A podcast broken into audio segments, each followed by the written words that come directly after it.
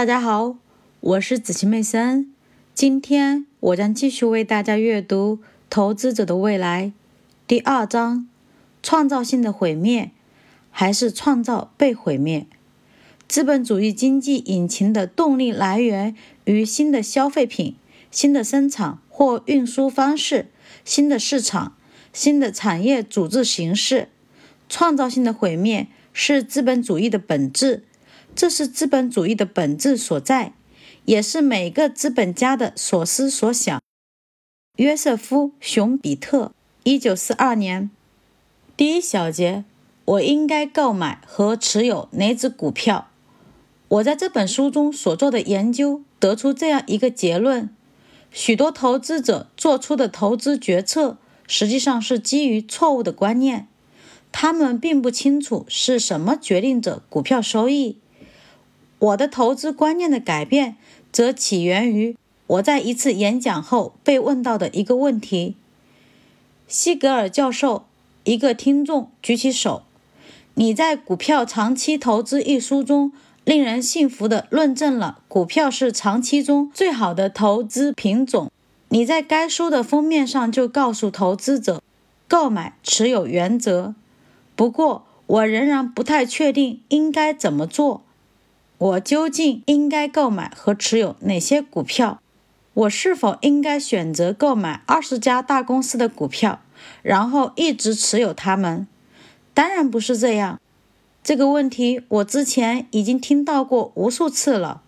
我在《股票长期投资》一书中所指的收益和专家学者口中的收益是一样的，都来源于那些主要的普通股指数。比如标准普尔五百指数或者威尔夏五千指数，这些指数不断的随着新公司的出现而更新。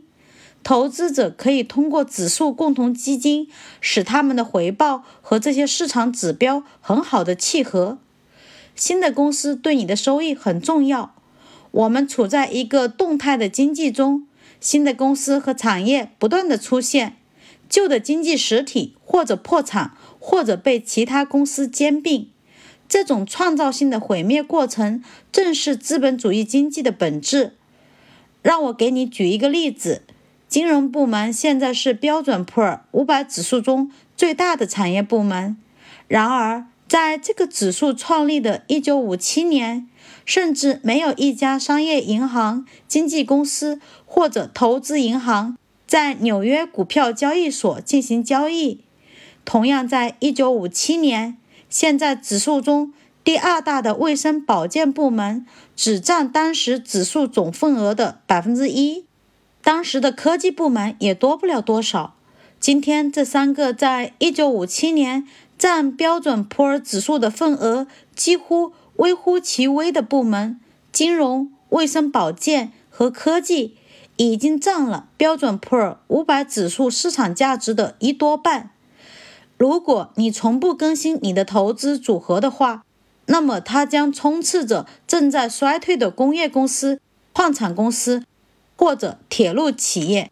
很多听众都赞同的点头。那个提问者看起来也对我的回答很满意。我确信大多数研究过股票市场历史收益的金融咨询师和学者都将认同我对这个问题的回答。在我进行。为本书所做的研究之前，我认为简单直接的复制指数的投资策略就是最好的积累财富的方法。完全仿照指数构建投资组合，意味着当新公司进入市场并登上主要股票指数时，投资者可以因为他们的优异表现获得好处。不过，在过去两年中，我所做的广泛而深入的研究。改变了我对这件事情的看法。在这一章和本书的其他部分所讲述的研究成果，是我新的认识。尽管将投资组合指数化可以获得不错的回报，但还存在着更好的增加财富的方法。